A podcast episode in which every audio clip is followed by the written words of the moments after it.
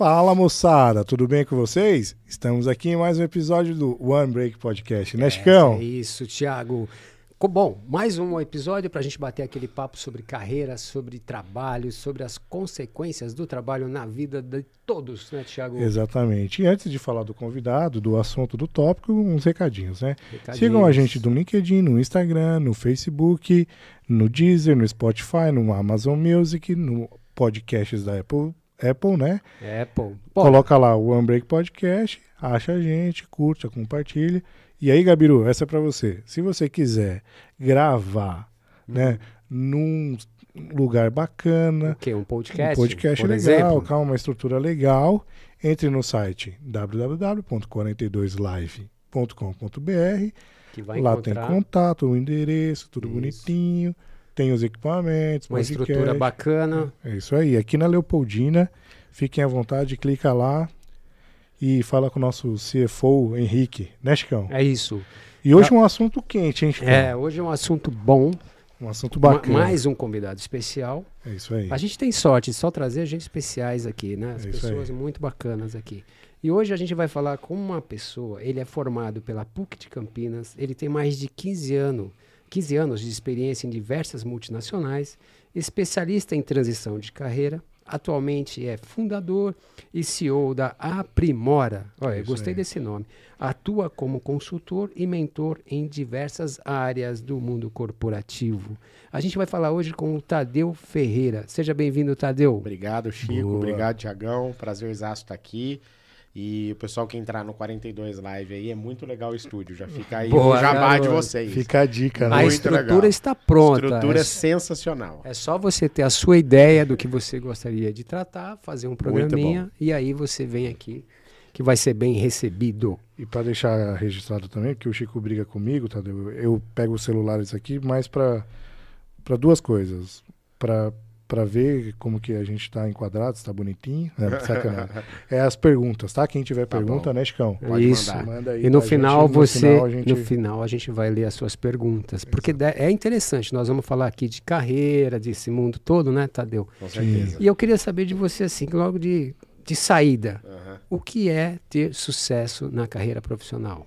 Essa pergunta aí, né, Chico, é aquela pergunta que todo mundo recebe nesse setor, né? Mas o sucesso, eu acho que o sucesso ele é consequência de várias ações que a gente toma. E o sucesso ele é muito individual, né? Muitas vezes a gente pode entender que aquilo que não é sucesso para mim é sucesso para você, né? Então, é difícil a gente medir sucesso. Porque o sucesso ele tá ligado aos nossos valores, ao que a gente construiu e o que a gente buscou, né? Existem muitas pessoas que atingem um sucesso, às vezes momentâneo na carreira, que para uns a pessoa pode olhar e falar assim... Pô, essa pessoa tem tanto potencial, né? Mas ela é feliz da maneira como ela tá. Porque para ela, ela atingiu o máximo de sucesso que ela já buscava. E tem gente que, às vezes, quando atinge sucesso, olha para trás e fala, uai, eu nem esperava chegar aqui. Né? Esse aqui é o sucesso que eu cheguei, enfim. Então, eu acho que sucesso na carreira, cara... E eu não vou ficar aqui abraçando árvore, falando de equilíbrio de vida, dessas coisas. Porque dá pra você ter sucesso na carreira sendo um porra de um workaholic, trabalhando pra caramba, se ferrando e ganhando sua grana. E dá pra ter sucesso na carreira tendo equilíbrio de vida. Então, eu acho que ter sucesso na vida profissional, ele é muito situacional. Então, talvez a minha dica seria das pessoas buscarem ciclos de sucesso. Não algum lugar absoluto. Porque esse lugar talvez nunca vai existir. E ela vai buscar a vida inteira e vai morrer frustrada. Então, buscar um ciclo. Ó, nesse ciclo de 2 anos, nessa empresa, ou nesse trabalho, ou nessa ação, eu espero ter esse êxito. Dentro disso, eu vou ter um sucesso mais fracionado. É como se eu fosse fazer uma viagem muito longa, sei lá, pegar o carro daqui de São Paulo para Bahia. Você não vai parando em alguns lugares? Porque ir direto é uma tocada longa.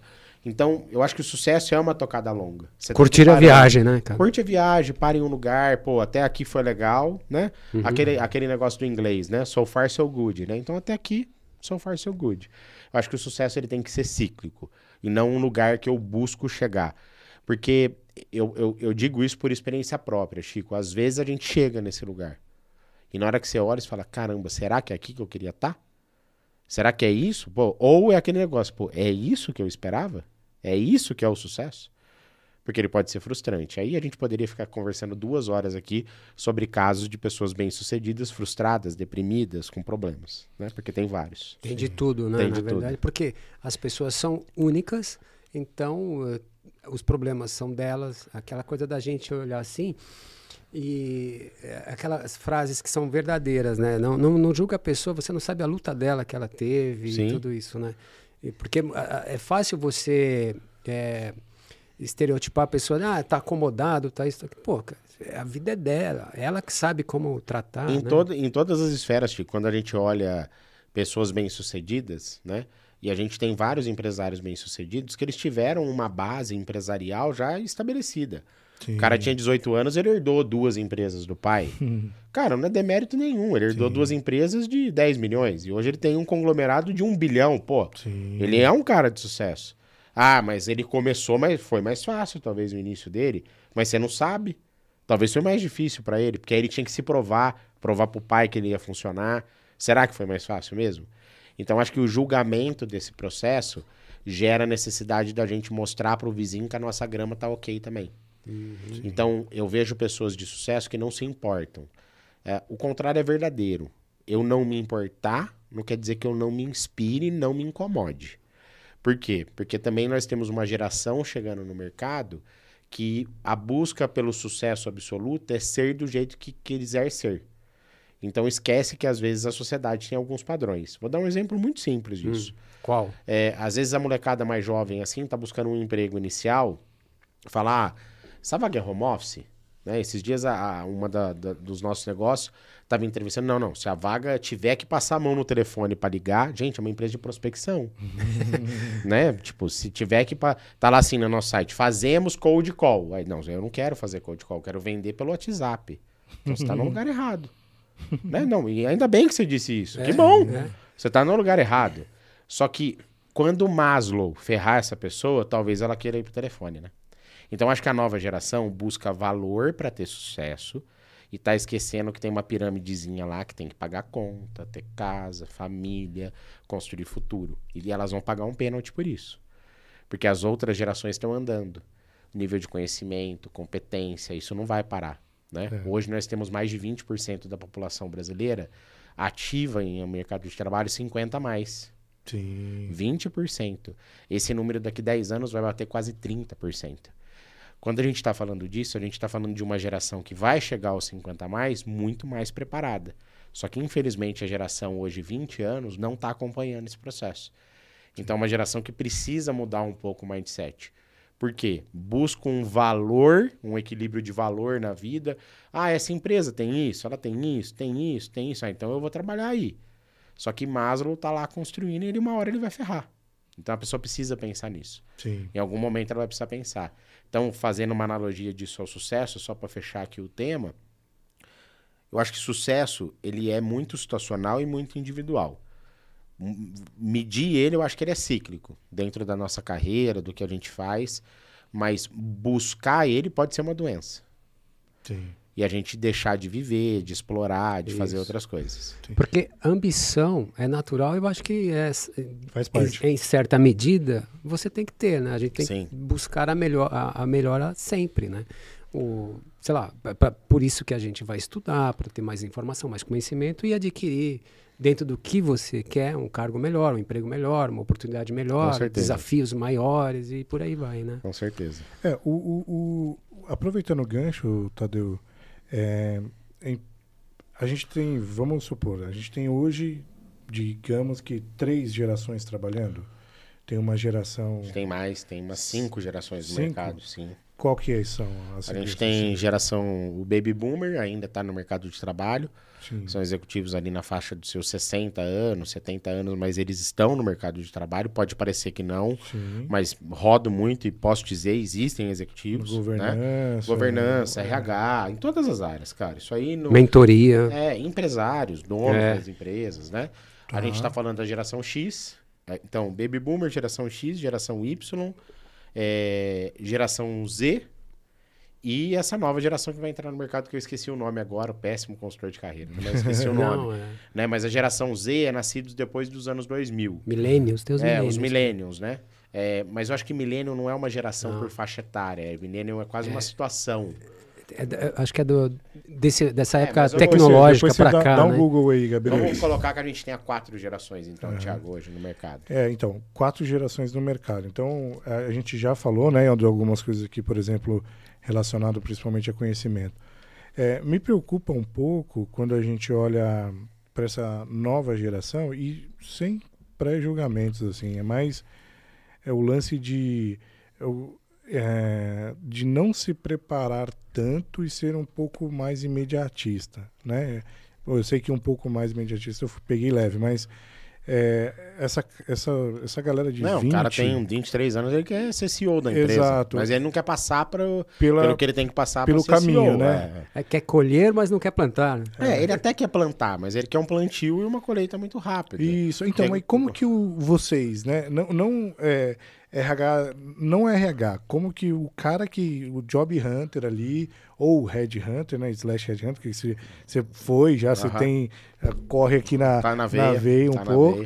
Como que vocês avaliam isso, cara?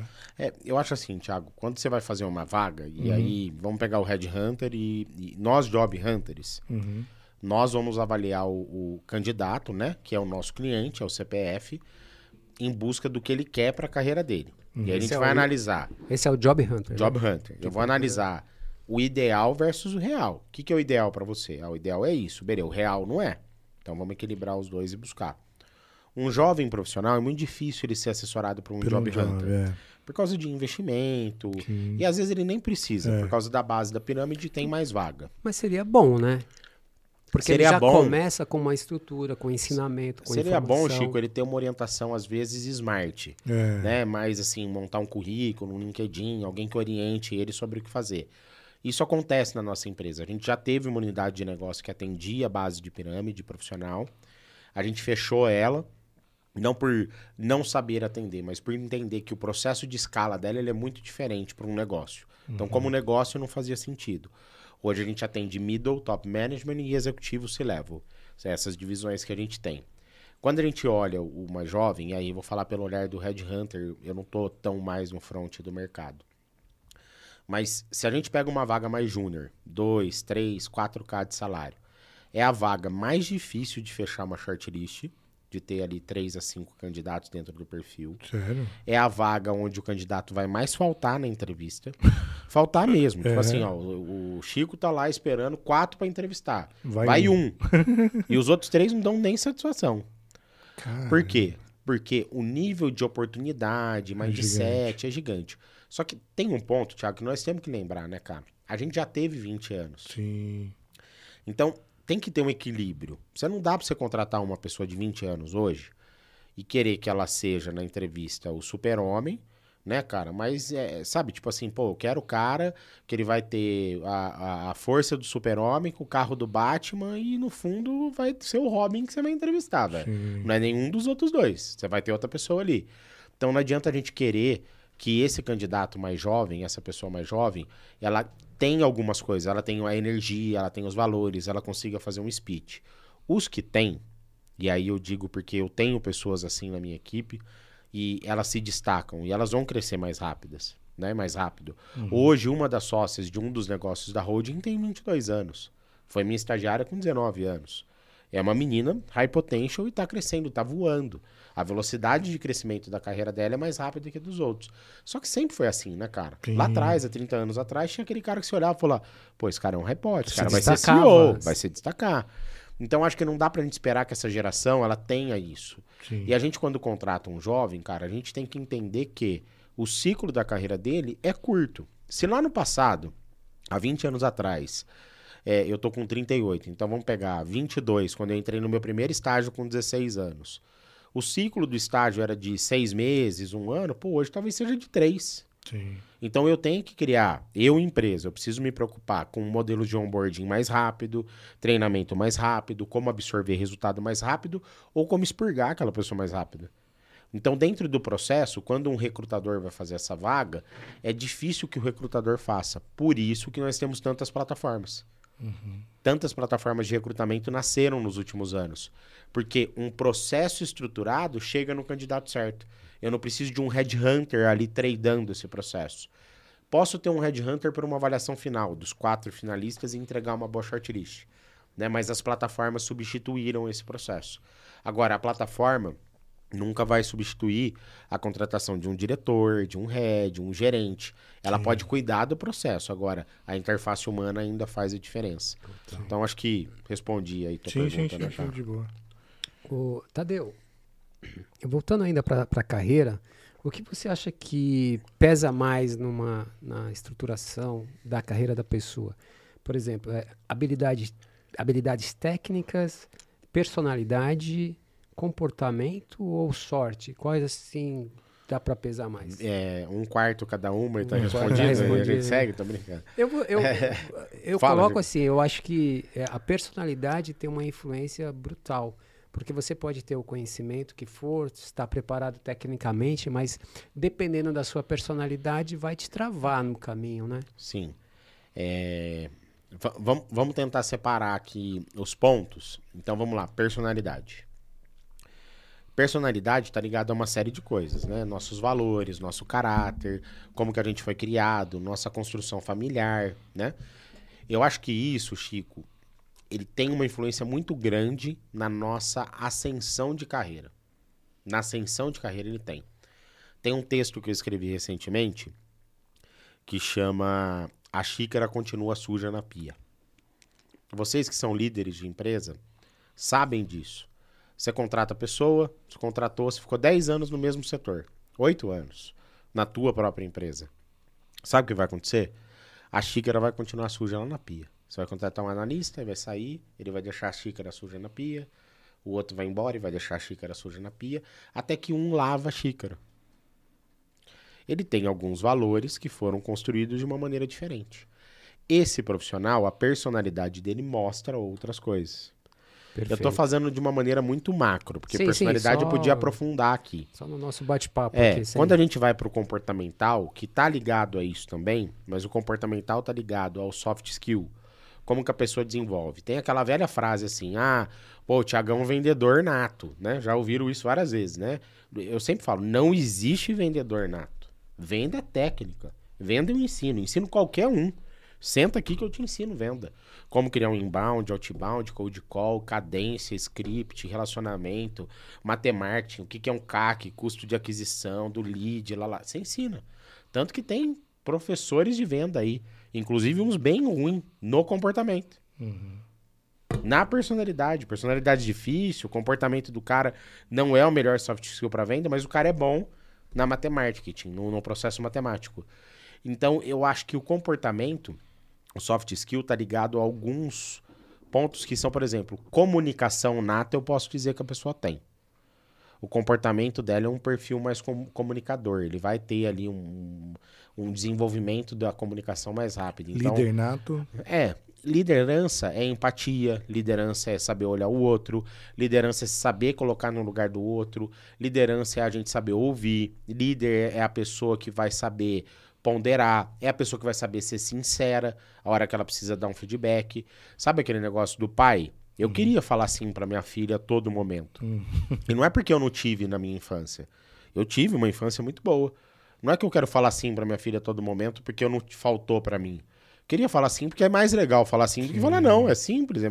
Cara, é uma questão humana. Sim. Se ela vier, pai, posso fazer isso? É muito mais fácil falar sim. Porque o não vai gerar frustração e diálogo. E às vezes eu não quero dialogar. Então, comunicação, liderança...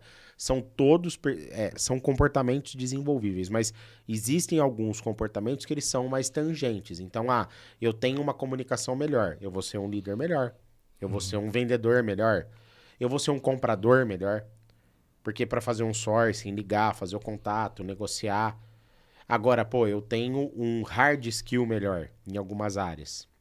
Então, hard skill é a competência que eu vou adquirir. Eu vou estudar, eu vou olhar uma competência técnica, eu vou adquirir essa competência através de um estudo direto, indireto, um MBA. Se eu acho que ele é importante, ele é muito importante, cara. Eu não compraria um fone de ouvido feito por um marqueteiro, eu compraria feito por um engenheiro que pensou nisso daqui. Né? Um microfone, né? É direcional, né? Que o falou, é direcional, tô falando aqui, ele tá captando aqui. Se eu falar aqui, ele vai captar diferente. Então, isso aqui não foi pensado por um cara de marketing. Tem um hard skill aqui. Alguém estudou esse hardware para chegar ao resultado. Hard skill é importante. Quando a gente fala do 5G, que saiu hoje, né? Ou é amanhã, não lembro se é hoje ou amanhã o 5G, que o governo está liberando, né? O 5G vai dar a possibilidade da gente ter uma comunicação melhor com um drone e aumentar o volume de entrega de drone. Porque hoje um dos problemas do drone não é ele voar. É. O problema é a instabilidade da conexão, ele para de funcionar e cai. Sim. Então, eu preciso manter uma conexão estável com ele, e o 5G vai trazer essa possibilidade. Sim. Então, isso tudo foi hard skill.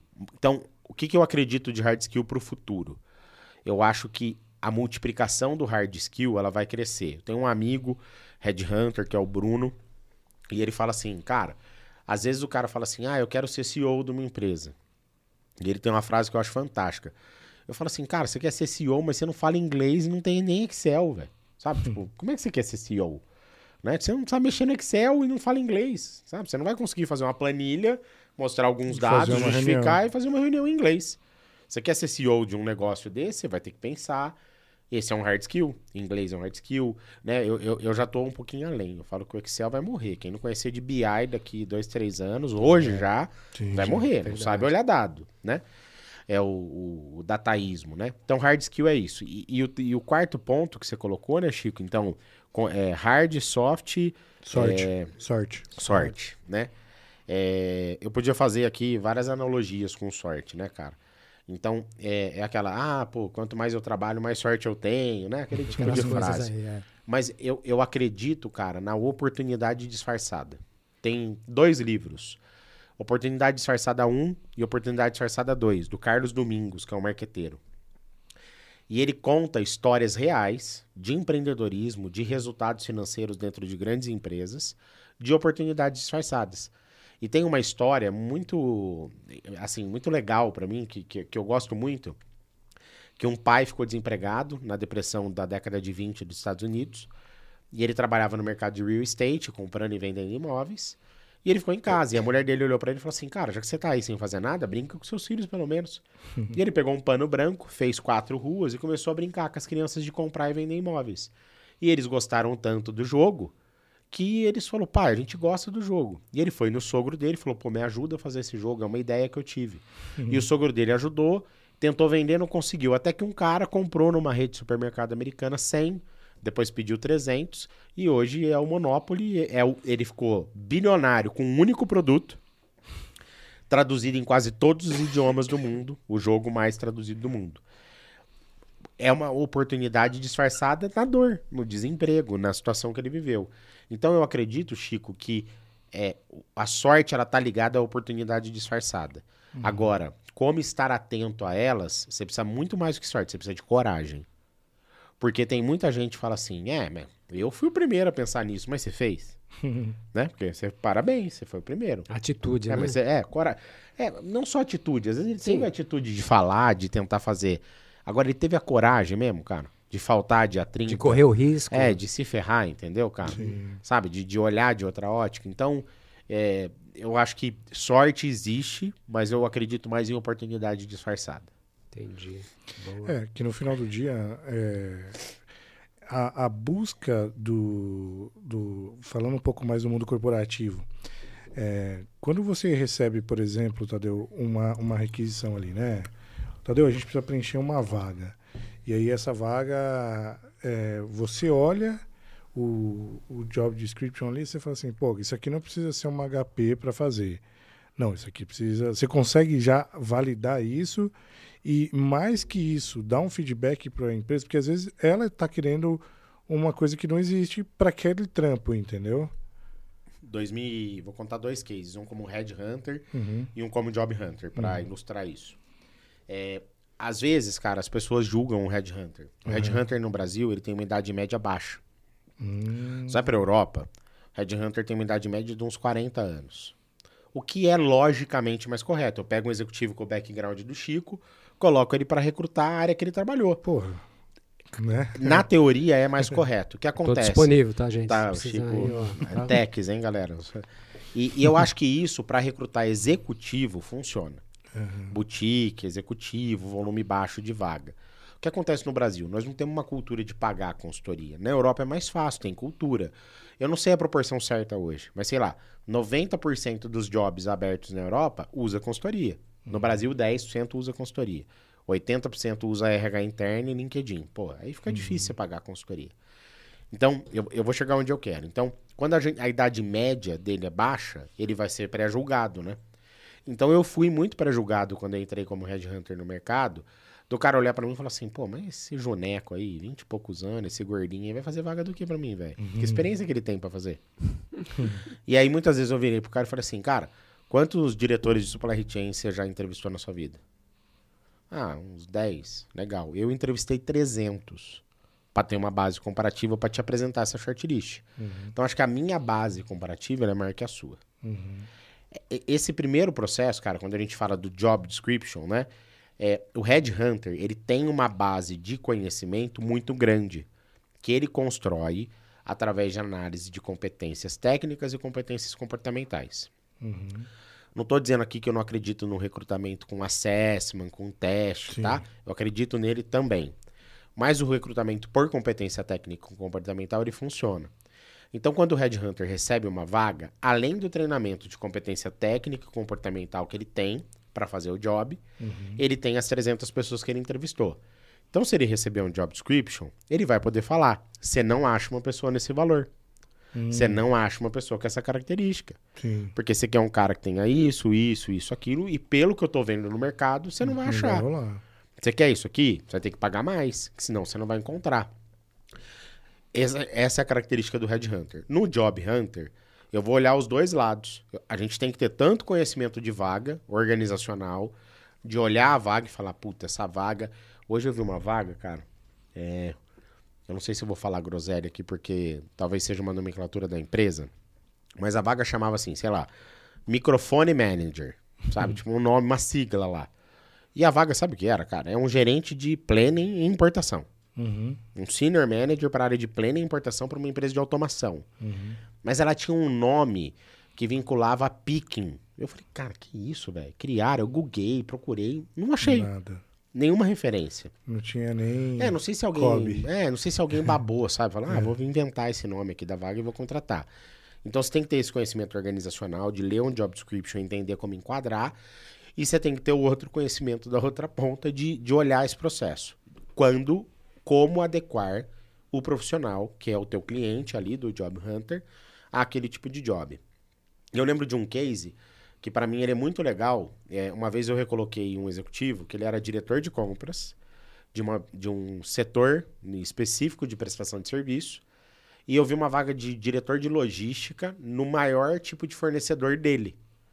E ao ligar para o RH eu falei assim, cara, você não quer contratar o cara para logística que te ferra no SLA comprando você? Você não quer virar a mesa e trazer um cara para oxigenar? E a mulher do RH deu oportunidade. Falou, pô, vou dar a oportunidade desse cara fazer entrevista e ele entrou na vaga. E isso pra mim sempre foi um grande case de sucesso. Por quê? Porque a gente tem que ter esse know-how de como tirar. Então, como olhar um job description e falar. Então, o job hunter, o headhunter, recrutador, o recruiter, ele tem, cara, que ter esse conhecimento, ele tem que ter essa liberdade. Qual que é a parte mais difícil, Thiago? É o interno. Recrutador interno é o que mais se fode, cara. Porque na hora que chega a vaga pra ele... Às vezes o gestor fez o job description do que ele precisa, aí o RH tem que enquadrar com o que dá para enquadrar para a empresa e ele vai encontrar no mercado quase nada. E aí fica difícil de achar, porque vai ficar um mix ali. Isso. Então, aos gestores, né, que estão ouvindo aqui, cara, fala para o RH o que você precisa e deixa o RH fazer o job description e fazer o filtro. O RH é o defensor desse processo de trazer pessoas e dar oportunidade. Sim, né? Porque no fundo, se a gente olha hard skill, soft skill, competência, eu tenho que contratar o quê? O hard ou o soft, ou o comportamento, a personalidade. Tem vaga que vai independer isso, né? Não preciso desse hard skill aqui.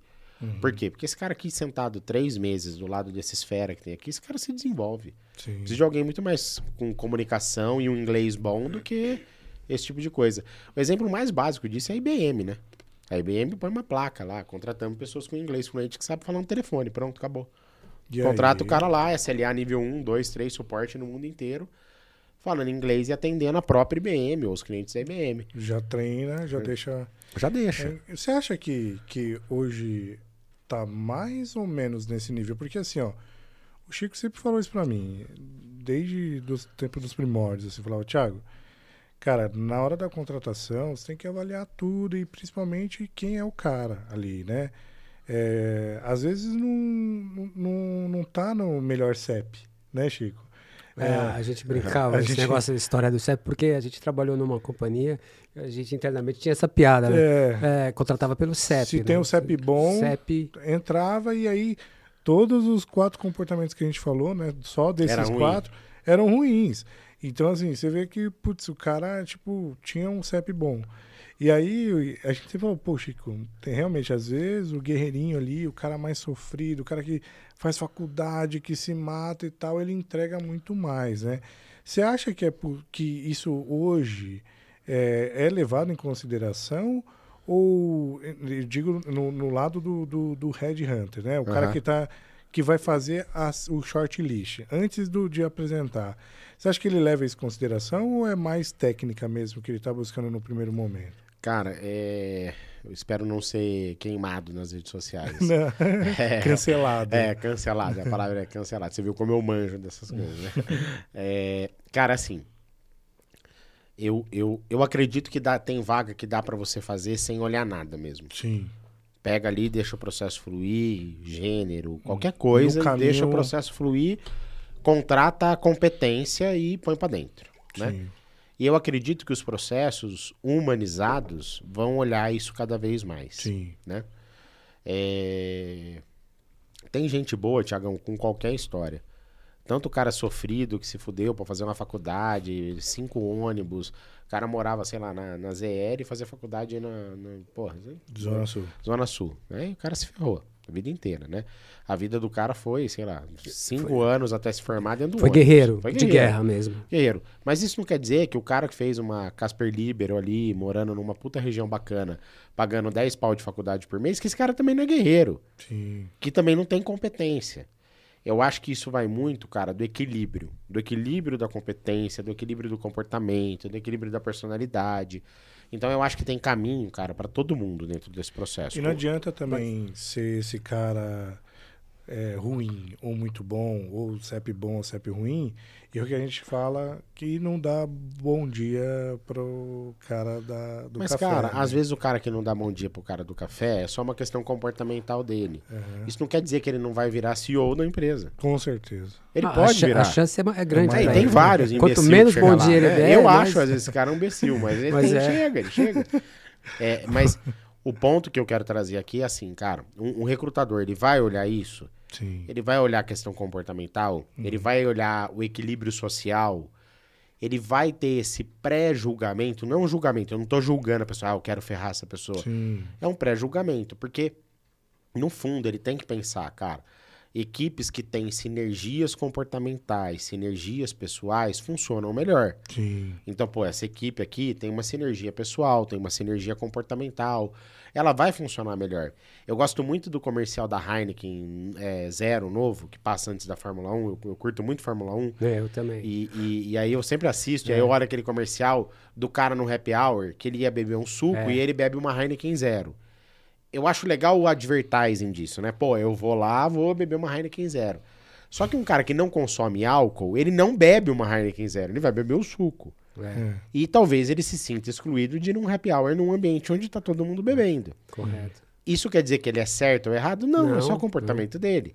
Agora, isso quer dizer que ele pode perder uma oportunidade de uma troca lateral que acontece nesses tipos de ambiente e geram oportunidades futuras? Com certeza. Com certeza, há alguns anos atrás, eu não vou falar quanto para não vender a idade dos 6-2, mas em algum momento, vocês estavam tomando um chopp lá com alguém e vocês um dia falaram, pô, um dia a gente pode fazer um podcast. E esse cara ainda tá em algum lugar e vocês 2 estão aqui. Ou esse alguém não foi no happy hour. Sim. Que talvez se ele tivesse, ele falava, pô, eu quero entrar junto aí no One Break com vocês. Sim. O que é natural, né? Mas, Tadeu, dentro desse assunto que o Thiago pôs na mesa... Eu vejo também uma questão que é da própria empresa em si. Porque eu tem uma experiência de que em determinado momento que a gente contratava, o nosso líder do momento queria contratar muito HP, que é o High Potential e tal. Com boas faculdades, boas escolas, e de primeira, tudo certo. Mas eu, vendo, vamos dizer assim, a pista de voo era curta. Eu falei assim, por mais que traga uma pessoa tão capacitada, tão acima da média, essa pessoa vai entrar aqui, ele não vai ficar aqui, em 6 meses vai embora. Não quero dizer assim que eu era o sabedor de tudo. O guru. Mas era o que acontecia. A pista é curta, o cara não vai ter espaço para se desenvolver, vai voar. Entendeu? O primeiro, o gestor que eu tive, até consegui convencê-lo e tal. O segundo não consegui, mas só na prática depois, que ele foi perdendo, porque é inevitável. Você só tem essa pista aqui dessa mesa, como é que... Não adianta. Né? Então, aí que eu falo. Eu acho que o RH tinha que ter essa sensibilidade de entender ali um ambiente de trabalho e falar assim, olha, nesse nível, o que você quer não vai adiantar. Quer dizer, ou seja, aquilo que eu estava falando, o RH poderia ter visto também, né? Acho que o RH hoje, cara, ele tem mais ferramenta para fazer isso. Ele mas atua pouco, não é? Eu acho que não. Acho que eu vejo tanto pequenas companhias muito bem estruturadas sobre isso, como contratar, qual o tipo de perfil que funciona, qual o tipo de pessoa que vai rodar aqui bem, que vai conseguir gerar resultado, que eu vou conseguir dar pista de carreira para ela. Eu confesso para você que nos últimos 6 meses, Chico, eu venho estudando muito o processo de cultura, gestão, onboarding, né? Porque depois de um profundo estudo, eu percebi que eu errei muito em contratação, né? Às vezes eu dei oportunidade para aquela pessoa que precisava da oportunidade, mas que não performou. E dei para as suas empresas. Para as minhas empresas. Então, você vai aprendendo com o tempo a olhar. Então, o que eu vou te dizer é, talvez você já tinha uma percepção por conhecer o negócio e conhecer os valores do negócio. Só que eu olho como gestor, cara. Eu assumi um novo negócio. Entrei, sei lá, como CEO numa empresa a partir de agora. Eu vou replicar coisas que eu sei que funcionam para chegar na linha azul. Não é a minha meta? Entregar a linha azul para o acionista, tá aqui, ou para o dono, ou whatever. Uhum. Ou para mim, né? Posso ser o dono, eu falava, preciso entregar a linha azul para mim, né? Então, eu vou usar padrões do que eu sei que funciona. Só que eu acho que hoje o RH, ele tem ferramenta, ele tem dado, ele tem processo estruturado, ele sabe que alguns tipos de perfil performam melhor, ele tem que conhecer o perfil comportamental do gestor, que está na outra ponta, porque às vezes aquele gestor ele não está preparado para receber aquele comportamento, aquela personalidade, né? Falo de uma maneira muito aberta isso, cara. A gente tem muitos gestores que não estão preparados para receber um profissional LGBTQIA+, na equipe deles. Sim. Não estão preparados. E isso, às vezes, não é culpa da pessoa. Né? Por quê? Porque ela tem uma cultura, um comportamento, valores que ela construiu, né? Um histórico. E eu, como RH, tenho que atuar e falar, peraí, eu preciso criar cultura, preparar essa pessoa dentro da empresa. Não pode ser um modismo, vamos ter que preencher as vagas para ser uma empresa cool. Não é um modismo, é uma realidade social. É diferente, não é um modismo. É uma realidade social, né? Então, o equilíbrio social ele é importante em qualquer ambiente. Agora, eu vou dar um exemplo aqui muito claro, o Chico. Tem um grande grupo de negócios, que inclusive a matriz dele aqui em São Paulo, que cresceu de liderança, nesse negócio dos líderes, que eu não faço parte, mas eu acompanho nas redes sociais, matéria, notícias sobre, né? E quando você vê a foto, cara, 101% ou 99% das pessoas que estão ali são brancos heterossexuais. Será que eles estão preparados para receber pessoas de fora? Estou jogando lá no extremo para trazer para a realidade assim. O RH tem dado para saber quem vai se encaixar, cultura e comportamentalmente, beleza? Ele tem que olhar. O gestor está preparado e eu estou preparando o gestor para esse processo? Porque falar, cara, até papagaio fala. Eu tenho um programa de inclusão, eu tenho isso, eu tenho aquilo, legal. Você pratica? Você ensina? Eu fui numa palestra com o diretor de RH fazendo um puta de um discurso falando sobre 50+, né? E é difícil falar que é de uma companhia de aviação, porque tem poucas, né? Enfim, mas é de uma companhia de aviação. E, cara, eu peguei um voo de Brasília para Campinas agora. E as 2 aeromoças, cara, eu tenho certeza que elas tinham 50+. Eu não sei, elas estavam rachando o bico pra ver quem ia falar inglês no microfone. Eu acho que elas tinham acabado de voltar a trabalhar. Então, assim, cara, eu falei, pô, a palestra do cara lá atrás, ele tá exercitando, né? Isso. Porque ele pôs duas aeromoças 50 a mais dentro do avião. Prática. Tem uma prática ali, ela tá sendo executada. Agora, é fácil, cara? Não é. A gente olha agora o movimento das startups tomando porrada, tendo que demitir gente. Por quê? Porque o acionista cansou. Eu quero lucro, eu quero a linha azul. Então é muito lindo quando... Eu vi uma matéria na Exame essa semana. O CEO da startup e tal fala que a semana tem que ter 4 dias de trabalho. Porra, quando você tem funding, mantendo o processo funcionando, é bonito pra caramba. Agora, quando a empresa parar de dar lucro, você acha que ele vai deixar as pessoas 3 dias... sexta, sábado e domingo em casa e 4 no escritório, ou ele vai usar a lei a favor dele e trazer a galera para trabalhar na sexta? Então, eu acho que... Mas eu vi isso aí, nos Estados Unidos. É, nos Estados Unidos. Nos Estados Unidos tudo pode também, né? Não, mas porque... não é nem que tudo pode. Tudo pode ser testado, Chico. Eu posso testar. É, sim, entendi. Eu tô há 2 anos com Short Friday nas minhas empresas. O expediente acaba às 4. Se você perguntar para mim, funcionou 100%? Eu acho que não. Eu acho que não. Tem gente que usa isso como um benefício. Mas é uma transição dessa cultura. A gente precisa se adaptar também. Vai se adaptar. Então, eu acho que, voltando ao tema, eu acho que adaptar alguém dentro do ambiente de trabalho, adaptar uma pessoa a uma equipe, o RH tem que olhar o dado, tem que saber, pô, o CEP é bom, a região da pessoa, ele tem que olhar tudo isso. Agora, cara, é um all-in. A grande maioria das contratações é um all-in. Eu posso ter dado, eu posso ter tudo e eu vou errar. Ô, Tadeu, você levantou um ponto interessante que no passado, eu não sei se hoje ainda é assim, quem contratava errado segurava a bucha ali, né? Ele jamais trocaria, né? Ele não assumiria. Não assume e já, na sequência, vai insistindo no cara. Vai que tá tudo errado, todo mundo reclama, as outras áreas, os processos, mas ele, como eu contratei, tipo, deixa lá. Ainda tá assim, o Thiago que tá na... Não, o Thiago pode responder também, Thiago. É, eu prefiro o especialista. Passou o all-in aí. Cara, eu acho que tem dois caminhos aqui, Chico. Primeiro é eu contratei errado, mas eu acredito que eu consigo desenvolver aquela pessoa. Então eu posso descobrir que eu contratei e eu vou desenvolver. E aí ainda dentro do primeiro caminho, eu vou investir e vou tentar desenvolver ela. O segundo caminho, ele é bem racional, cara. Eu contratei errado e se eu falar para RH, eu vou perder o headcount.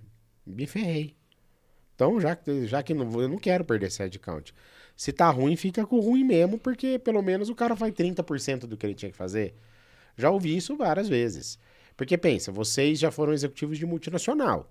Você abriu um job, 3, 4 meses, você não consegue fechar a vaga. Alguém vai vir e falar, cara, esse recurso aí você não precisa, né? Você não precisa do recurso, dá ele aqui pra mim que eu vou usar ele em outro lugar. Isso é uma guerra de foice, colega. Então, às vezes, cara, o executivo, vocês têm essa dor, né? Da linha de frente ali da carreira executiva. Você contratou errado, você vai ter que provar que aquela pessoa funciona. Já vi gente bater no peito, né? Eu tive um caso na minha empresa, um dos gestores falou assim, não, eu vou dar oportunidade pro meu amigo. Eu falei, cara, eu já contratei amigo, posso te contar a história? Eu falei, eu vou te contar a que funciona e a que não funciona. Porque se eu contar só que não funcionou, eu vou ser injusto, né? Então, vou te contar as duas. Você quer ouvir? Quero. Contei. Não funcionou. Para nenhum dos lados. Nem para a empresa, nem para ele, nem para o amigo. Nem para nenhum dos lados funcionou. Todo mundo perdeu. Todo mundo perdeu. Agora, eu tenho que... Desculpa. Eu tenho que descobrir isso muito rápido, cara. E hoje eu acho que as empresas, as multinacionais já têm essa política. O correto, cara, é assim, errei. Eu tenho que estar pronto para dizer que eu errei na contratação. Só que eu tenho que resolver isso em 45, 90 dias. Não dá para levar 2 anos para falar assim, erramos nessa contratação, né? Aí é a cagada do gestor, né, cara? Eu tive uma experiência assim, um líder que a gente teve, contratou errado. Em menos de 3 meses ele percebeu, aí ele chamou cada um de uma área para ouvir. Exatamente assim, o que você acha? Como é que tá aí? Cara... Ele já tinha, obviamente, a decisão tomada, ele só queria... corroborar. Mas não deu outra. Aí ele trocou em menos de 3 meses. Mas essa é a velocidade que ele tem que trocar. E você falou... E bateu no... e trouxe pra ele. Sim, cara, errei, pronto. Muito, muito top. Nobre, né? E eu acho que tem um ponto aí. É o processo experimental, ele foi dialogar, né? Pô, pessoal, acho que errei, queria conversar, o que a gente vai fazer, né? Esse também, processo assim, é importante. Talvez ele quis... não assumir, obviamente, diretamente, mas o cara é tão foda que ele foi ver se não era só o olhar dele como crítico, entendeu? Porque às vezes o cara pode ser um péssimo ali direto, mas com os pares tá fluindo, entendeu? Ó, ele não é excelente, mas ele faz muito bem feito. Acho que ele foi mais atrás disso, porque com certeza se os pares dele falassem assim, ó, não, ele tá indo bem, tá em processo de adaptação, mas entrega, eu acredito que ele daria uma oportunidade do cara... Sim, se houvesse essa possibilidade. Sim, é que quando eu falo foi unânime, né? Não, você cagou, troca. Tem uma página, no Facebook, não sei nem se eles têm no Instagram. Acabei de falar que eu sou velho, que eu uso o Facebook, né? Mas quando eu já abandonei essa prática. Faz tempo. Mas quando você empreende, o Facebook tá ligado ao Instagram. Você tem que manter a conta lá. Senão você não monta no Instagram. Mas tem uma página lá que chama Fanfix Corporativa. Eu tô fazendo um jabá dos caras. E é bem engraçado os posts que eles fazem. Porque essas histórias... Às vezes você vê aquela história assim, nossa...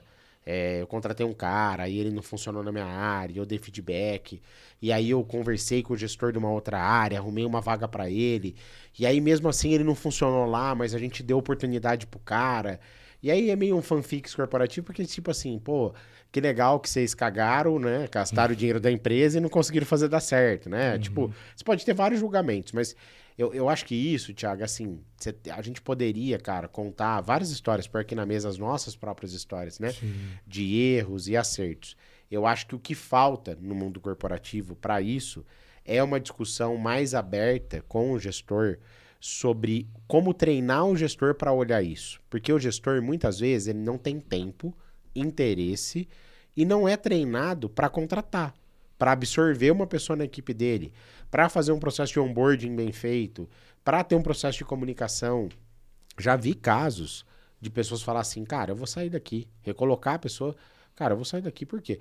Ah, faz 90 dias que eu tô aqui, cara, ninguém se comunica, ninguém me convidou para um almoço, ninguém, sabe, tipo, fez, sabe, nada, cara, pô, né? Nenhum esforço para se relacionar, integrar. Pô, isso depende do gestor. Né? Eu tô com uma pessoa nova essa semana, tô segunda, terça, amanhã tô com ela vai ficar em Campinas, ela não é de lá, vai ficar em Campinas, vai dormir lá, a gente vai estender o dia para conversar mais, reporta diretamente para mim. Quero que a pessoa se desenvolva e eu quero que ela me conheça. E eu quero conhecer ela também. Sim. Né? Porque nesses 4, 5 dias juntos, depois vai pro home office, pode ser que eu perceba, pô, errei ou acertei, né? Sim, sim, sim. Porque eu vou conhecer os valores dela, pelo menos um pouquinho, né? Então, você acha que o home office trouxe isso? Cara, eu acho que o home office, ele veio e ficou, já era, não tem como mudar isso. Eu vejo o home office em 3 instâncias. Tem função que não cabe no home office. Sim. Todo mundo criticando lá o Elon Musk, ele falou, cara, ele tava falando para os executivos, volta para a fábrica, porque a fábrica está lá rodando, né? Essa é uma das leituras, né, do post dele lá, polêmico. Aliás, qualquer coisa que ele postasse, ele postar minha cueca é azul, é polêmico. Por que cuecas azuis vende mais? Vem um monte de matéria sobre o assunto. Então, eu acho que essa questão do home office, o híbrido, empresa de serviço, RH, vendas, marketing, que são os meus negócios, cara. Home office, cara. Não tem como, é para serviço. Às vezes eu tenho... Tá foda essa tosse. Desculpa o palavrão. Às vezes eu tenho um consultor que ele ia pro escritório para ficar 10 horas dentro da sala de reunião. Sim. Não conseguia nem ir pro open space. Eu já tive consultor de sair da sala de reunião assim, sabe? Tipo, caramba, não tem mais ninguém no escritório? Eu vim pro escritório para conversar com os outros humanos e nenhum humano tava mais lá. Porque ele ficou o dia inteiro atendendo. Sim. Porque a agenda tava cheia. Então, acho que o home office ele é uma realidade para alguns setores. Eu vejo um home office folgado, Tiagão. E aí eu vou falar aqui que eu acho que é a verdade. Tem muito executivo acomodado no home office. Então, cara, eu tô aqui no meu home office, eu curto meu home office, eu quero essa qualidade de vida... E eu sou diretor de fábrica, amigão. Você é diretor de fábrica, meu companheiro. Como é que vai ser diretor de fábrica? Não, mas aqui na empresa que eu tô, eu tenho qualidade de vida em home office, porque você tá aí há 10 anos, cara. Você tem essa liberdade. Agora, se você sair como diretor de fábrica para... Ah, mas a próxima vaga é uma vaga de 3 plantas. Se fudeu mais ainda. Você vai ter que visitar as três, né? Você vai ter que ir lá olhar as 3 fábricas, né? Os 3 facilities. Então, acho que tem muito executivo ali folgado. Agora, o onboarding no home office, ele funciona, cara. Eu fiz na pandemia várias vezes. Eu dei até alguns exemplos disso já em algumas lives, algumas vezes que eu falei. Mas o exemplo mais básico, cara, é assim, tem que ter uma jornada de onboarding, tem que ter uma jornada de comunicação, tem que ter uma jornada de apresentação. Cara, conecta nesse link, eu vou te apresentar o Chico, conecta aqui, eu vou te apresentar o Thiago. Não são seus gestores diretos, mas esse é diretor da área tal. Ou, ó, cara, eu tô nesse link, conecta aqui 2 minutos, só fala, oi, fulano, tudo bom? Se você precisar de alguma interação, mandar aquele e-mail... Eu sou o Thiago, eu sou o Chico, eu sou o Tadeu. Tô apresentando a pessoa ali para esse processo. E muitas vezes, cara, fazendo esse onboarding, compartilhei a tela com a pessoa, gravei a tela. Ó, tô fazendo uma atividade, ensinando a pessoa algo operacional que ela tinha que fazer. Virava para a pessoa e falava, agora você faz, grava a sua tela, devolve o vídeo para mim e eu vou olhar. Cara, nós temos muita ferramenta gratuita hoje para fazer. Eu acho que falta, às vezes, o interesse das pessoas acompanharem esse processo no home office. Agora, o que eu acredito, Tadeu, tá? Onboarding, cara, já que a pandemia deu uma aliviada, né? Onboarding é físico. Não tem como, velho. Ah, eu não tenho mais escritório. Dane-se, pega um coworking. Põe a pessoa do teu lado, vai pra uma padaria. Eu sempre dou o exemplo do Graal da estrada aqui. Você parar no Graal, qualquer hora do dia, tem uma equipe de farmacêutica sentada lá fazendo venda. Então aqui, como é que tá o resultado? Os caras usam o Graal de escritório lá. Já vi muita equipe de farmacêutica usando o Graal. Starbucks. Starbucks. Então você vai sentar em algum lugar, vai fazer um onboard físico, vai conhecer a pessoa, vai conversar. Nas nossas empresas... É a chance de passar a cultura da empresa, né? Passar a cultura. Não dá para passar a cultura pelo... Você até pode construir uma cultura online, mas ela é mais difícil de ficar estabelecida, né, Chico? Nas nossas empresas, cara, a gente tá... Alguns negócios estão 3x2, alguns 4x1 e alguns 1 vez por semana só. Isso vai depender da área, do momento do negócio. Agora, uma coisa para mim é fato, cara. Muita discussão assim, porque as startups, e isso tá caindo por terra, né? Virou muito empreendedorismo de, vamos criar modelos disruptivos, e hoje estão olhando e falando, cara, esse modelo disruptivo entrega a linha azul? Entrega, continua. Agora, ele não entrega a linha azul? Então, nós vamos conversar debaixo do fio do bigode de maneira diferente.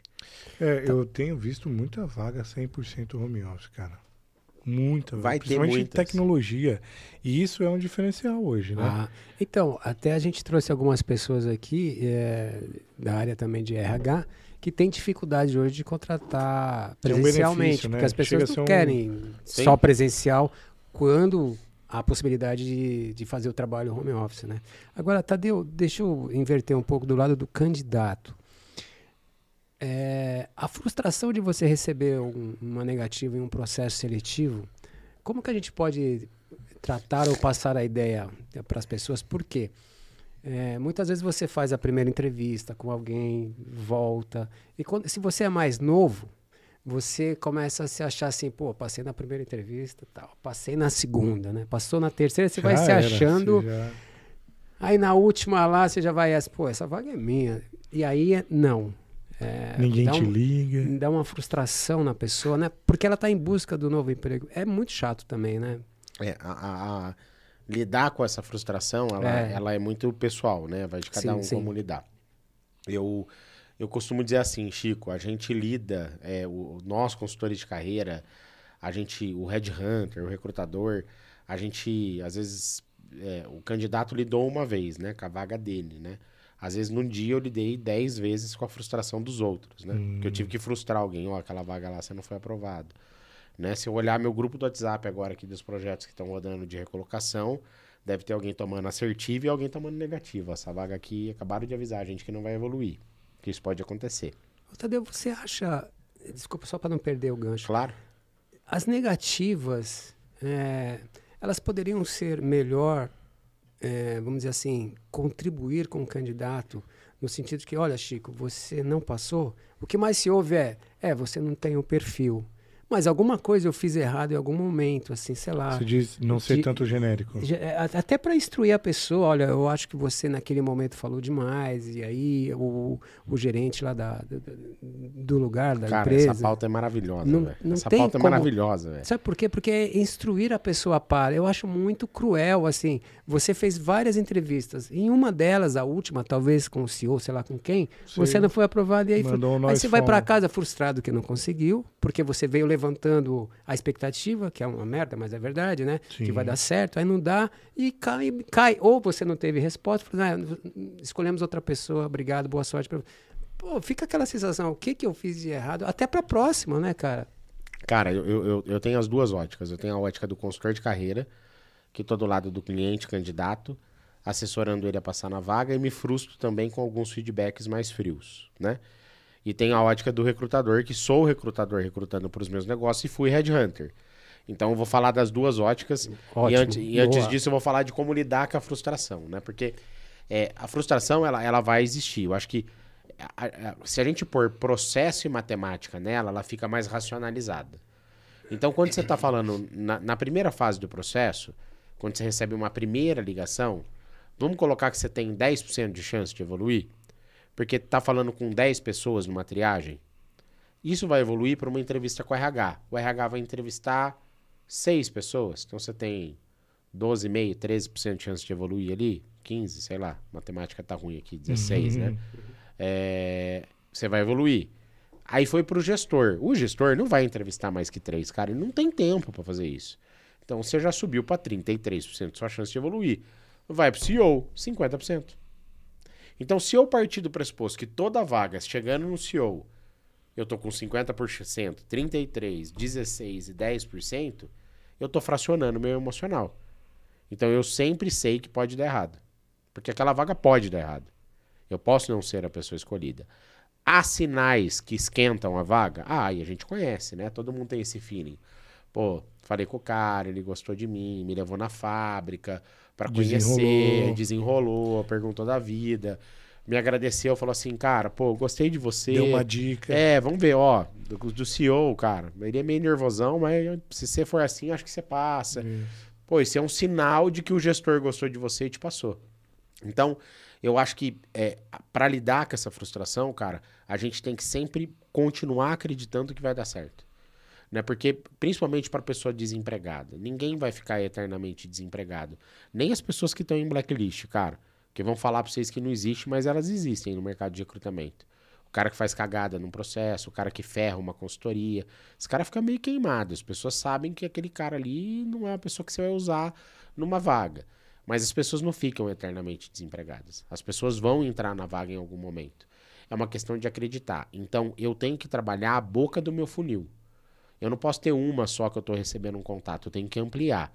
E isso não depende, muitas vezes, do headhunter, de uma consultoria como a Aprimora, depende da consultoria, do headhunter, do LinkedIn, do mercado, do networking, da pessoa. A pessoa em transição de carreira é o grande trator para esse processo, porque é ela que vai conseguir tracionar esse processo de recolocação dela. Quando a gente olha com essa frustração, né, de dar um feedback, Chico, isso é uma discussão que ela é discutida em empresas de recrutamento e seleção, tá? Como humanizar o feedback. A gente tem treinamento disso, eu tive nas empresas de recrutamento e seleção que eu passei, e eu dei treinamento sobre isso para a equipe, como dar um feedback, RH, como dar feedback. Tem, cara, muito treinamento, ferramenta para você fazer isso. O LinkedIn cria alguns canais de feedback, não sei se vocês já publicaram uma vaga no LinkedIn de criar ela, mas quando você cria ela dentro do LinkedIn, você pode deixar feedbacks prontos ali, ó. Infelizmente, no filtro inicial racional do LinkedIn, teu perfil não cabe na vaga. Posso dizer isso? Ou mandar um textinho bonitinho. Agora, eu acho que essa é a maneira, Chico, de dar feedback. Mas falta, não falta, Tadeu? O feedback tem que ser genérico, Tiagão, porque eu concordo com o que o Chico falou. Ah, eu posso falar alguma coisa? Posso, mas ele pode não concordar. Isso. E ao não concordar, isso, eu tô cometendo um ato falho.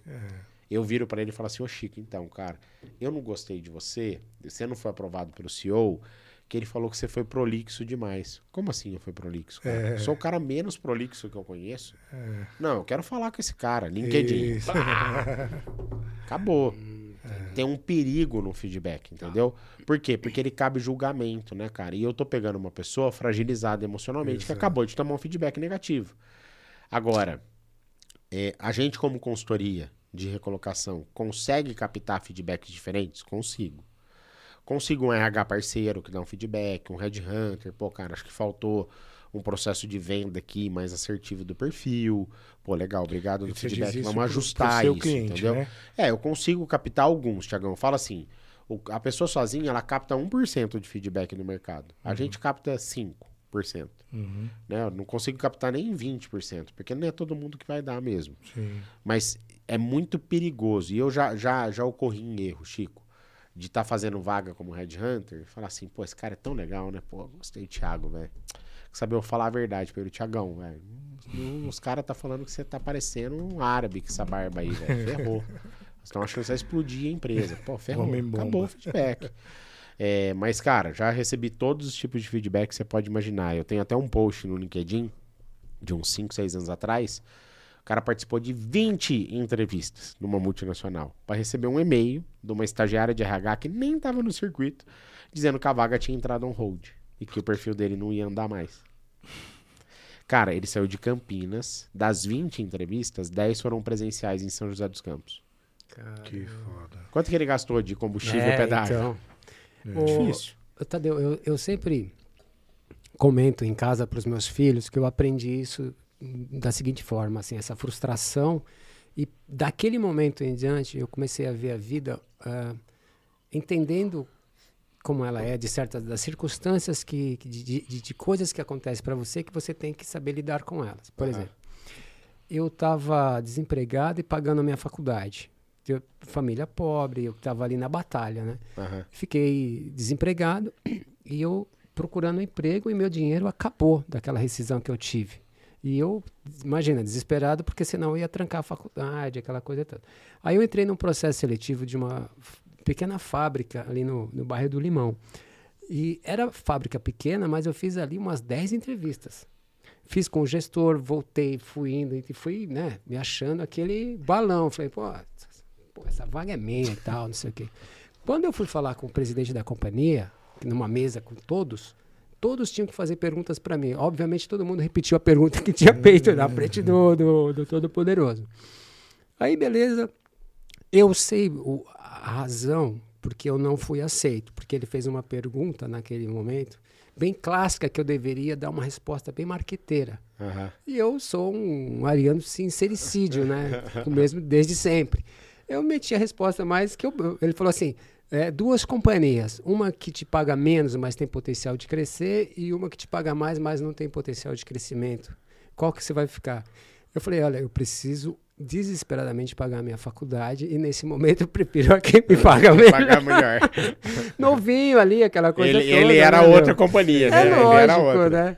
Aí não deu certo, recebi o feedback, olha, Chico, você não passou, beleza? Aquela frustração, porque você passou por todo mundo. Se você chegou ali, a galera toda gostou de você. Cara, eu falei, pô, não acredito. Fiquei de novo, né, triste, porque eu não consegui, preciso pagar a faculdade. Uma semana depois, eu vi, na minha época ali, era anúncio de jornal. Eu fui, vi um anúncio numa multinacional, eu fui, deu certo. Era a multinacional, a número 1 do mundo, no ramo dela.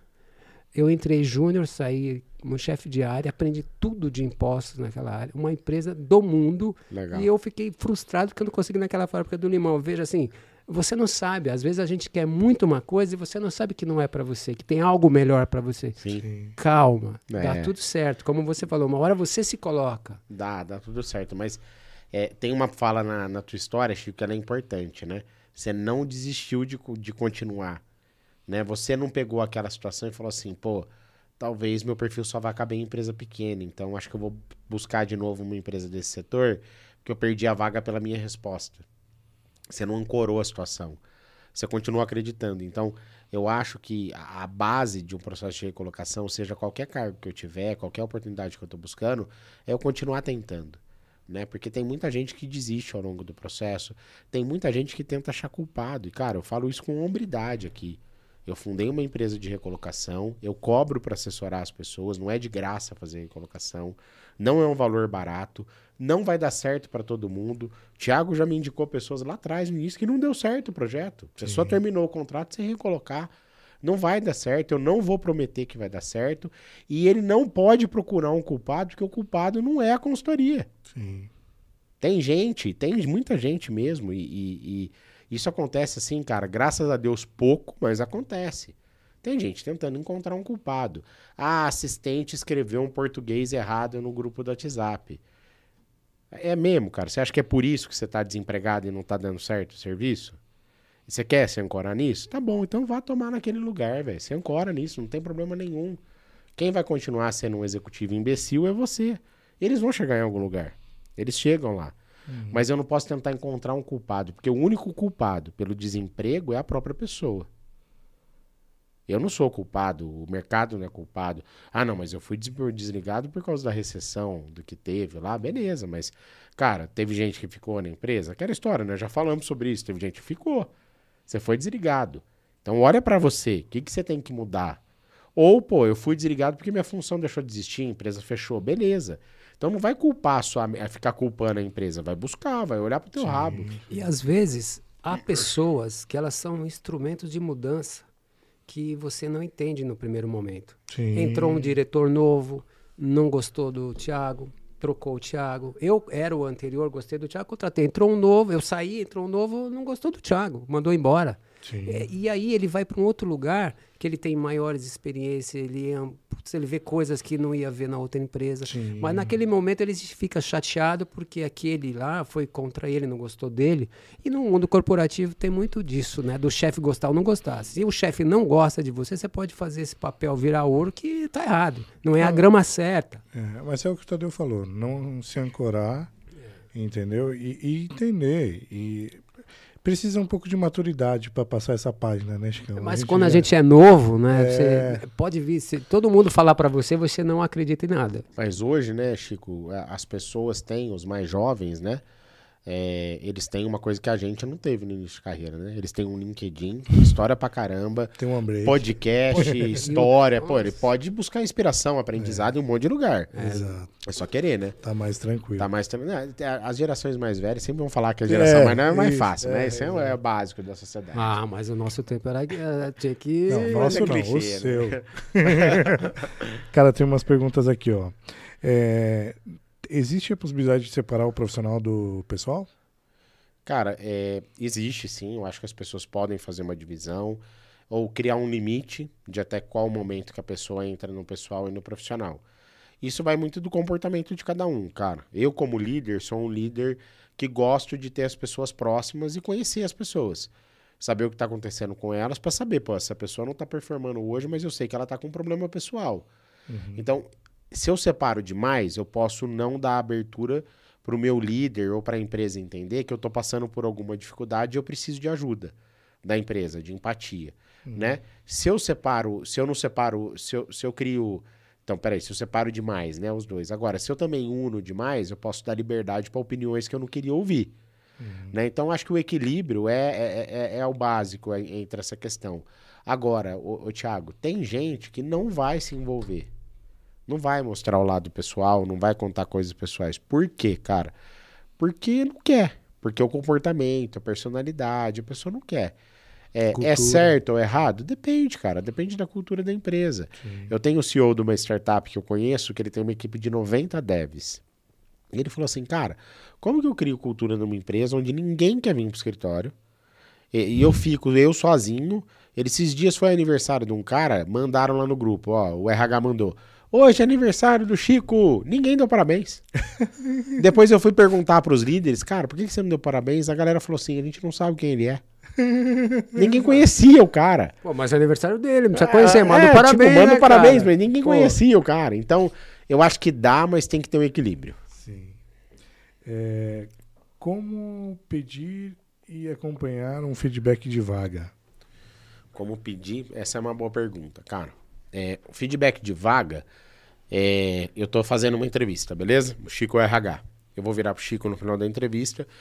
Ô Chico, pra eu não ficar chato te perguntando sobre a vaga, Quanto tempo que você vai ter um retorno sobre essa vaga? Esse é um tipo de pergunta que eu posso fazer. WhatsApp, LinkedIn, e-mail, por qualquer canal. Se eu tô na entrevista, é o momento certo para você perguntar. Em quanto tempo, qual que é o próximo passo e tal. Eu posso demonstrar ansiedade nisso? Se eu perguntar, ô Chico, então, eu tô... Se eu vou demonstrar. Agora, se eu perguntar racionalmente, cara, para eu não ficar atrapalhando o seu trabalho, fazendo follow-up, em quanto tempo eu faço um follow-up? É uma pergunta justa. Sim. Posso ouvir do RH assim? Não tenho a mínima ideia, cara, quando que essa vaga vai andar. Tá. Ou posso ir, tá tudo bem. E aí eu vou fazer um follow-up quando? Eu vou explicar a regra mundial do follow-up, tá? Já, já. É, eu posso falar assim, não, faz um follow-up e... Cara, eu aviso você. Né? Essa é a pior resposta que o RH pode dar. Porque aí você não sabe quando você vai fazer, né? Eu posso fazer um follow-up com data específica. Então, ó, faz em 15 dias, 20 dias. Não, isso aqui vai andar essa semana. Se não andar, você me manda um e-mail até segunda-feira que eu te respondo, né? Enfim. Então, qual que seria a regra básica do eu não sei ou eu falo com você? 24 horas depois da entrevista, manda uma mensagem agradecendo. É um follow-up indireto, entendeu? Ô, Thiago, Chico, obrigado pela entrevista de ontem. Fico à disposição para qualquer tipo de evolução da vaga. 7 dias depois, eu posso fazer um follow-up. Ô, Chico, tudo bom? Como você não me deu uma data específica, desculpa te incomodar, a vaga vai evoluir, faz sentido o meu perfil, continuo com interesse na vaga. 30 dias depois do primeiro contato, eu faço o último follow-up. Follow-up, então, galera, uma regra básica, racional, 24/7/30. 24 horas eu agradeço, 7 dias eu faço o primeiro FUP, 30 dias eu faço o último. 30 garante que não foi você. É, porque se em 30 dias não andou, já tive recolocação, Tiagão, de 2 anos, cara. Isso, o cara, por 2 anos depois, o RH ligou pro cara, você quer vir trabalhar aqui? E o cara avisou a gente, lembra o projeto que a gente fez há 2 anos atrás? Lembra, recoloquei naquela vaga que vocês indicaram. Agora, é exceção, né? Não é regra. Qual a melhor preparação para uma entrevista? Eu lembro que falava-se muito de vestimenta, né? Ainda existe isso também, Tadeu? Existe. Eu acho que eu tenho que tentar olhar qual que é o dress code da empresa. Sim. Né? Eu assisti os vídeos do One Break, alguns. Entrei no YouTube lá e olhei. E vi que era um dress code livre. Sim, então, vim de polo. Se eu olhasse que era uma coisa mais formal, se estivessem aqui com um terno, um blazer, talvez eu traria um blazer, teria um equilíbrio da imagem. Sim. Beleza? Então, primeiro ponto... É olhar como as pessoas se vestem dentro da empresa, se eu for falar de vestimenta, tá? Mas isso é tão básico hoje, cara, que eu acho que é uma preocupação que a gente já tem que virar a página, e isso é meio orgânico na sociedade. É, mas eu tenho que pensar. Vamos para o outro ponto, preparar para a entrevista. Preparar para a entrevista, eu tenho que construir um storytelling. Eu tenho que construir a história da minha carreira, né? Então, eu acho que você tem que olhar sempre, vamos pegar, de 10 a 20 anos no máximo... E você tem que ficar de 15 a 25 minutos, no máximo, falando da tua carreira. Tô racionalizando, tá? 10 a 20 anos, 15 a 25 minutos. Comecei minha carreira em 1990, fiz 2 anos iniciais numa empresa, 3 na outra, mas a partir de 2000, quando eu tô nessa função de supervisor, a partir dali a minha carreira começa a alavancar. E aí o que eu vou vender nessa preparação? Se eu não tenho como construir ali, dentro desse storytelling, eu vou vender um negócio que a gente chama de PAR. Processo, problema, pessoa, projeto, ação, resultado. Vou estruturar o que eu fiz, que ação eu tomei, que resultado que isso deu. Organizacional, onde eu estou, quantas pessoas eu tenho abaixo de mim, quem são meus pares, para quem eu reportava, quais os meus maiores feitos. Se eu construo um storytelling racional com base nesses pontos que eu dei, ele fica mais fácil de eu vender. Próximo passo para eu me preparar depois que eu construir é treinar. Posso gravar por celular, gravar e fazer um treino. Posso treinar com um consultor que eu vou contratar para fazer um treino comigo. Já estou fazendo titinho, xabá aqui, né? Pode contratar a Aprimora para fazer uma simulação. A gente faz muito disso. A pessoa fala, não, eu não quero serviço de hunting. Eu quero me preparar para uma entrevista específica. Eu vou, claro, por favor, vamos te preparar. É um serviço, eu vou ter um consultor fazendo isso. Posso preparar com um amigo, posso falar na frente do espelho, posso fazer o que eu quiser, cara, de preparação de comunicação, mas eu tenho que preparar aquela comunicação. E na hora da entrevista, porque aí eu já me preparei, né? Na hora, eu tenho que partir do pressuposto que a entrevista é isso aqui que nós estamos vivendo, orgânico. Cara. É um bate-papo, cara. Então, eu sempre falo assim, às vezes a pessoa... já tive vários casos, e tive um recente agora que um executivo recolocou numa vaga super legal, numa farmacêutica, inclusive, E cara, a gente preparava ele pra caramba pras entrevistas. Cara, não, vamos estudar o C-Level e tal. Essa entrevista eu falei, cara, a gente não vai te preparar. Boa sorte, boa entrevista. Porque toda vez que preparava, ele ia mal. Eu falei, deixa o cara sem preparação, vai que ele vai bem. Deixa ele se ferrar sozinho lá. Porque a gente abastecia o cara de tanta informação que eu acho que ele ficava tão estruturado e ele não conseguia fluir. Então, isso vai muito da pessoa. Então, assim, treinar é importante, né? Acho que tentei estruturar bem, né? Uma vez eu aprendi isso com você, né? E aí, eu estudei tanto o cara que eu acho que ele ficou com medo. Porque eu falei coisas que ele não sabia. Você falou coisas que ele não sabia dele mesmo. É, tipo cara, assim... O cara tá me vigiando, você tá louco. Você tá louco. E eu só fiz o quê? Tá stalkeando, stalkeei o LinkedIn do cara. E ele tinha escrito coisas ali que ele não lembrava mais. Ô, Tadeu, e aquelas perguntas que acontecem, de falar assim, fala seus defeitos. Ou então, assim, o que você precisa, o que você se imagina daqui 5 anos, né? Aquelas coisas. Meu, cara, eu sei nem que eu vou almoçar amanhã, semana que vem, daqui 5 anos. Eu acho que eu responderia hoje o que você imagina daqui 5 anos, eu ia falar, eu quero estar vivo, não quero morrer com a próxima Covid que tiver, né? Covid 32, sei lá, né? Porque esses vírus agora, acho que um ciclo de uns 5 anos, nós vamos ter pandemia a cada 5 anos. Só sobreviverão os fortes, né?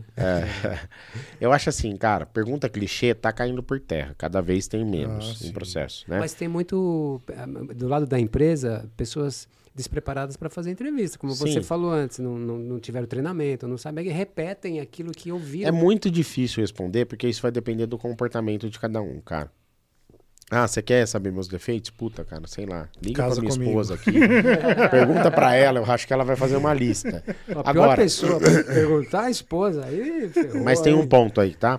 Se você for perguntado por isso, tenha um projeto que deu errado. Porque nem todo mundo fez só coisa que deu certo.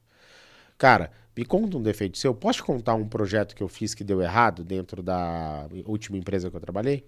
Pô, pode, eu fiz um projeto assim, eu acreditei. Então, acho que o meu defeito, cara, foi acreditar mais que o projeto ia dar certo e defender isso demais, acabei me expondo. Beleza, eu demonstrei uma fraqueza que pode ser uma oportunidade de melhoria com um case. Eu sustentei esse processo. Com verdade, entendeu? Aí já é mais com verdade. Porque, cara, você fala assim, ah, qual que é o seu defeito? Ah, eu sou, sei lá, eu sou estourado. Sabe, tipo, eu sou perfeccionista, né? Muita gente acha que perfeccionismo é um defeito, workaholic. Cara, bullshit, né? Não existe mais isso. Eu acho que essas perguntas clichêzonas, assim, eu tendo a orientar que você tem que usar a criatividade e sustentar com case para responder. Show. Dá até dúvida, né? De você entrar numa empresa que você ouve essas perguntas. Você já fica meio assim, né? Eu tenho um ex-chefe, Chico, que ele falava assim, quando você entrar numa reunião e você perceber que você errou, vira pro cara e falou, devolve meu cartão de visita, por favor. Né? Tipo, só pra você não mostrar pros outros, ó, eu tive reunião com o Chico, né? Pô, devolve meu cartão. Então, cara, você tem o direito de, puta, cara, eu não sei o que te responder e não evoluir no processo, né? Mas eu acho que tem que ter empatia também, porque tem um ponto, Chico, você falou bem. Às vezes a gente tem uma pessoa não preparada do outro lado, que ela googou o que ela pode perguntar e aí deu vontade dela perguntar, entendeu? Então isso não é um demérito de ninguém, é só o caminho da resposta. Sustenta através de um case e usa a criatividade. Eu acho que esse é o caminho. Isso aí. O que podemos encontrar na Aprimora? Na Aprimora? Essa é a pergunta? Na Aprimora a gente é uma consultoria de recolocação profissional, a gente assessora o executivo desde a revisão do currículo até o processo de job hunting. De busca de vaga ativa no mercado, abordar, falar com os headhunters, apresentar o perfil das pessoas para os RHs, buscar vaga no LinkedIn, cuidar do LinkedIn do cara.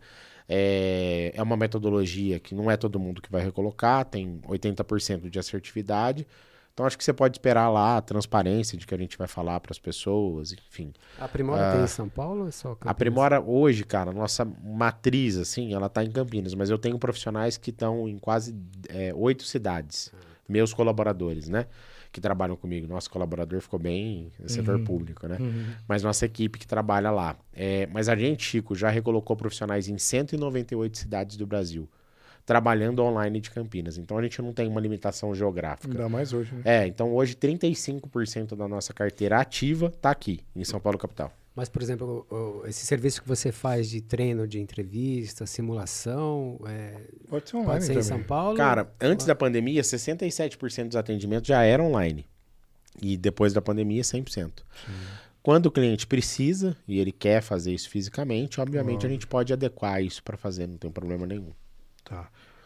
Como lidar quando o entrevistado diz não para a empresa vaga?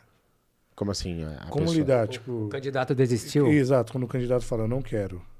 Cara, eu tô fazendo uma triagem ali, o candidato fala, não quero. Tipo, shift del, beleza, não quer, né? Tô no meio de uma entrevista com o cara, puta, acho que eu errei, não é a vaga que eu quero. Mas você tem que lidar com alegria. Na proposta, Vral. Na proposta, Tiagão, é assim, eu oriento muito os nossos clientes assim, cara, você sentiu na entrevista com o RH que não é o que você quer, fala para o RH. Sim. Por quê? Seja sincero ali. Porque eu não acho muito honesto com o processo você evoluir e não aceitar a proposta. Sim. Porque a partir do momento que eu evoluir, eu tenho que aceitar a proposta. Então, eu acho que você tem que analisar muito bem. Eu vou contar 2 cases aqui. De uma executiva uma vez que virou para mim e falou assim, ah não, eu entendo, mas eu evoluí porque eu falei pro RH que, sei lá, eu ganhava 20, eu pedi 50 mil, se não for 50 mil eu não vou. Tá lá até hoje, pagaram 50 mil para ela. Então ela tá numa empresa que ela não queria trabalhar, ganhando o salário que ela pediu. Então ela foi pelo drive da grana, né? Uhum. Isso pode acontecer. E a gente teve um caso de um executivo, cara, que fez um projeto certinho, pô, o objetivo do cara muito bem estabelecido, e coisas que acontecem, cara. Recebeu uma proposta top de uma empresa legal, upgrade salarial, upgrade de função, 40 anos, pô, show. Geografia mais perto da casa dele, tudo equilibrado. O projeto que a gente desenhou pra ele deu certo. Ele tá lá enquadrado nos que, pô, deu certo o projeto. E na hora que ele foi pedir demissão, o diretor dele fechou a porta e falou, cara, eu tô indo embora do Brasil, essa cadeira aqui é sua. Você não vai sair. Uhum. Qual que era a única premissa que faria ele não sair? Essa. Pô, e aí, como eu ligar lá naquela empresa e avisar, ô, lembra que eu aceitei a proposta, que eu já mandei até a documentação? Eu não vou mais. Nossa. Cara, pode acontecer, não é certo, não é errado, é situacional. Eu acho que tem que ter maturidade dos dois lados, de quem faz isso, de falar e de quem recebe, porque isso pode acontecer. A empresa pode ficar puta? Pode. A empresa pode ficar insatisfeita? Pode. Mas isso vai na maturidade de cada um. E tem um ponto que as empresas são cíclicas, né?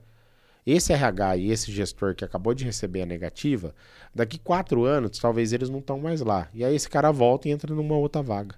Sim. Isso pode acontecer. Então, assim, Tiagão, acho que tem que ter transparência dentro desse processo. Cara, eu aceitei sua proposta e eu quero te pedir desculpa que eu não vou mais, porque onde eu estava me reteu. Ou, cara, eu evoluí até aqui e eu quero te pedir desculpa porque eu não vou evoluir mais. Eu avaliei, eu não quero mais participar da vaga. Transparência nesse ponto é o mais certo. Show. Então, só para dar os créditos aqui das perguntas, Carlos Sebastião, Well, Selena, Linete, Ivani, Rosário, o pessoal aí que sempre acompanha a gente. Tadeu, eu queria, cara, fazer uma pergunta e deu super certo da outra vez. Dicas do LinkedIn, cara. Cara, o LinkedIn é uma ferramenta orgânica. Então, a primeira dica é mantenha o seu LinkedIn sempre organicamente mutável. Uhum. Mexa nele, coloque informação, né? Cara, não tem o que pôr, então vai buscar o que pôr, né? Vai fazer um curso, fazer alguma coisa. Porque a sua carreira, ela não para. Isso. Então, eu tenho que estar sempre ali não parando dentro da minha carreira. Outro ponto, cara, eu tenho que fazer networking dentro do LinkedIn. Uhum. E o LinkedIn, o algoritmo dele acredita em reciprocidade. Uhum. Se eu adiciono as pessoas e mando uma mensagem ou respondo mensagem, o meu perfil tem um tipo de visibilidade. A gente fala muito nos últimos 2 anos, 3, no mercado de copying, de branding, né? Cresceu muito no LinkedIn. Tem até uma frase célebre ali no LinkedIn de uma pessoa que ele fala, pô, legal teu post, pena que eu já trabalhei com você, né? Porque eu pedi teu post, é pena que eu te conheço, né? Porque tem uma figurinha do WhatsApp. Adorei seu discurso, pena que eu te conheço. Né? Então, essa é boa. Né? Mas esse mercado de copying e branding deve ser muito usado, assim. Empurrou todo mundo para fazer isso, principalmente os executivos. Então a minha dica, cara, é que assim, é muito melhor no LinkedIn que você interaja e seja interessante do que interesseiro. Copiei a Flávia, que é minha amiga. Uhum. Ela que faz ela que fala essa frase. Porque se eu fico postando no LinkedIn, eu não tenho propriedade na minha voz para falar. Uhum. Falo aqui, cara, com o pé no chão, sem humildade nenhuma. Eu tenho propriedade para falar. Se eu for lá no LinkedIn postar, eu tenho. Uhum. Agora, eu acho injusto eu virar lá no LinkedIn e falar assim, olá, eu sou o Tadeu, recoloco pessoas. Eu não recoloco ninguém. Uhum. Quem recoloca é a Aprimora, cara. É a empresa. É as pessoas que estão lá, são as pessoas que trabalham lá, sabe? É o método, é o sistema, é tudo que a gente desenvolveu. Então, se eu for falar algo, ele tem que transmitir a verdade. Então, no LinkedIn, cara, eu tenho que interagir, eu tenho que conectar com pessoas, eu tenho que estar sempre movimentando. Eu acho que essa é a dica básica, Tiagão. Manter atualizado, me manter estudando, colocar as informações e interagir. Eu vou dar uma regra aqui de interação, usando a nossa metodologia. MFG, mercado, função, geografia. Mercado, tipo de empresa, função, tipo de pessoa, geografia, onde você quer estar. Uhum. Aborda pessoas, interage com pessoas, adiciona pessoas, estuda coisas, esteja relacionado a isso, tem pessoas dentro do teu MFG. Tipo de mercado, função, geografia. O cara vai lá e sobe o Gmail dele na hora que ele liga o LinkedIn e aí ele adiciona um marceneiro da casa dele. Aí a rede dele fica fragilizada, né? Sim. Então acho que ele tem que ter pessoas ali dentro desse MFG, das pessoas que estão rodando em volta dele a carreira dele, porque ele aumenta a possibilidade da visibilidade do stakeholder correto. Uhum. Então, fica aí essas dicas iniciais. Mas dá pra gente fazer um podcast só de LinkedIn. Só de dicas. É, a gente podia fazer. Já pensou em chamar o Tadeu e a Madá aqui pra dar dica de LinkedIn? Vai ser legal. Uma dica que você me deu. E quando ele me viu, ele falou assim, pô, você tá de barba? Eu falei, tô. Mas seu LinkedIn não tá. Aí eu falei, não. Eu falei, então, primeira coisa do seu LinkedIn. Bota uma foto atual. Atualizar o LinkedIn. É, porque a gente muda com o tempo, sim, né, cara? Sim. Aí você olha aquela pessoa no LinkedIn, você, na hora que você olha pessoalmente, você até assusta, né? Fala, pô, quem que é esse cara? Não, não, o que você veio fazer aqui? Eu sou aquele cara do LinkedIn, né? Eu sou... É boa. Cara, muito obrigado por ter vindo aqui. Eu que agradeço. Colaborou demais com a gente é um bate-papo bem descontraído. Vai fluindo, né, cara? É, a gente já tá 1h30. Só pra você ter uma ideia no tempo. Vai rápido, né? Vai rápido demais, como a gente vê, já passou. Bom, fica aqui o meu agradecimento. Muito obrigado por colaborar conosco aqui Thiagão. No nosso, no nosso podcast, onde a gente realmente tem um propósito muito bacana de passar uma mensagem legal para as pessoas, né, Chicão? Boa. É sempre bom ter pessoas aí do teu garbo, né, Chico?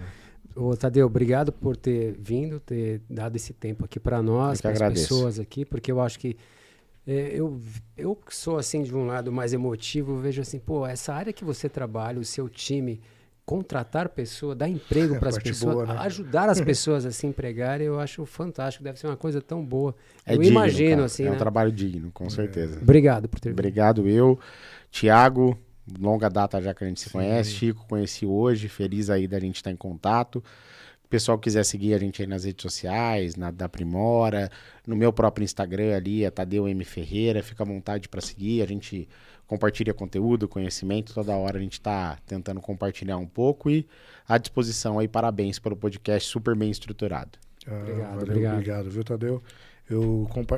A gente joga na descrição os links seus das suas empresas. Maravilha. Pessoal, obrigado. Sigam a gente no YouTube, no LinkedIn, no Instagram, no Amazon Music, no Deezer, no Spotify, One Break Podcast. Siga, compartilha, espalhe a fofoquinha do bem, ative o sininho. Entre no 42live.com.br se você quiser gravar um podcast muito legal. Certo, Chicão? É isso. Não se esqueça. Inscreva no canal, dá aquela curtida que ajuda muito a nossa pegada aqui, nosso trabalho aqui, tá bom? É isso aí, obrigado, pessoal. Gente. Muito obrigado, Tadeu. Valeu. Um abraço. Falou, Gabirux!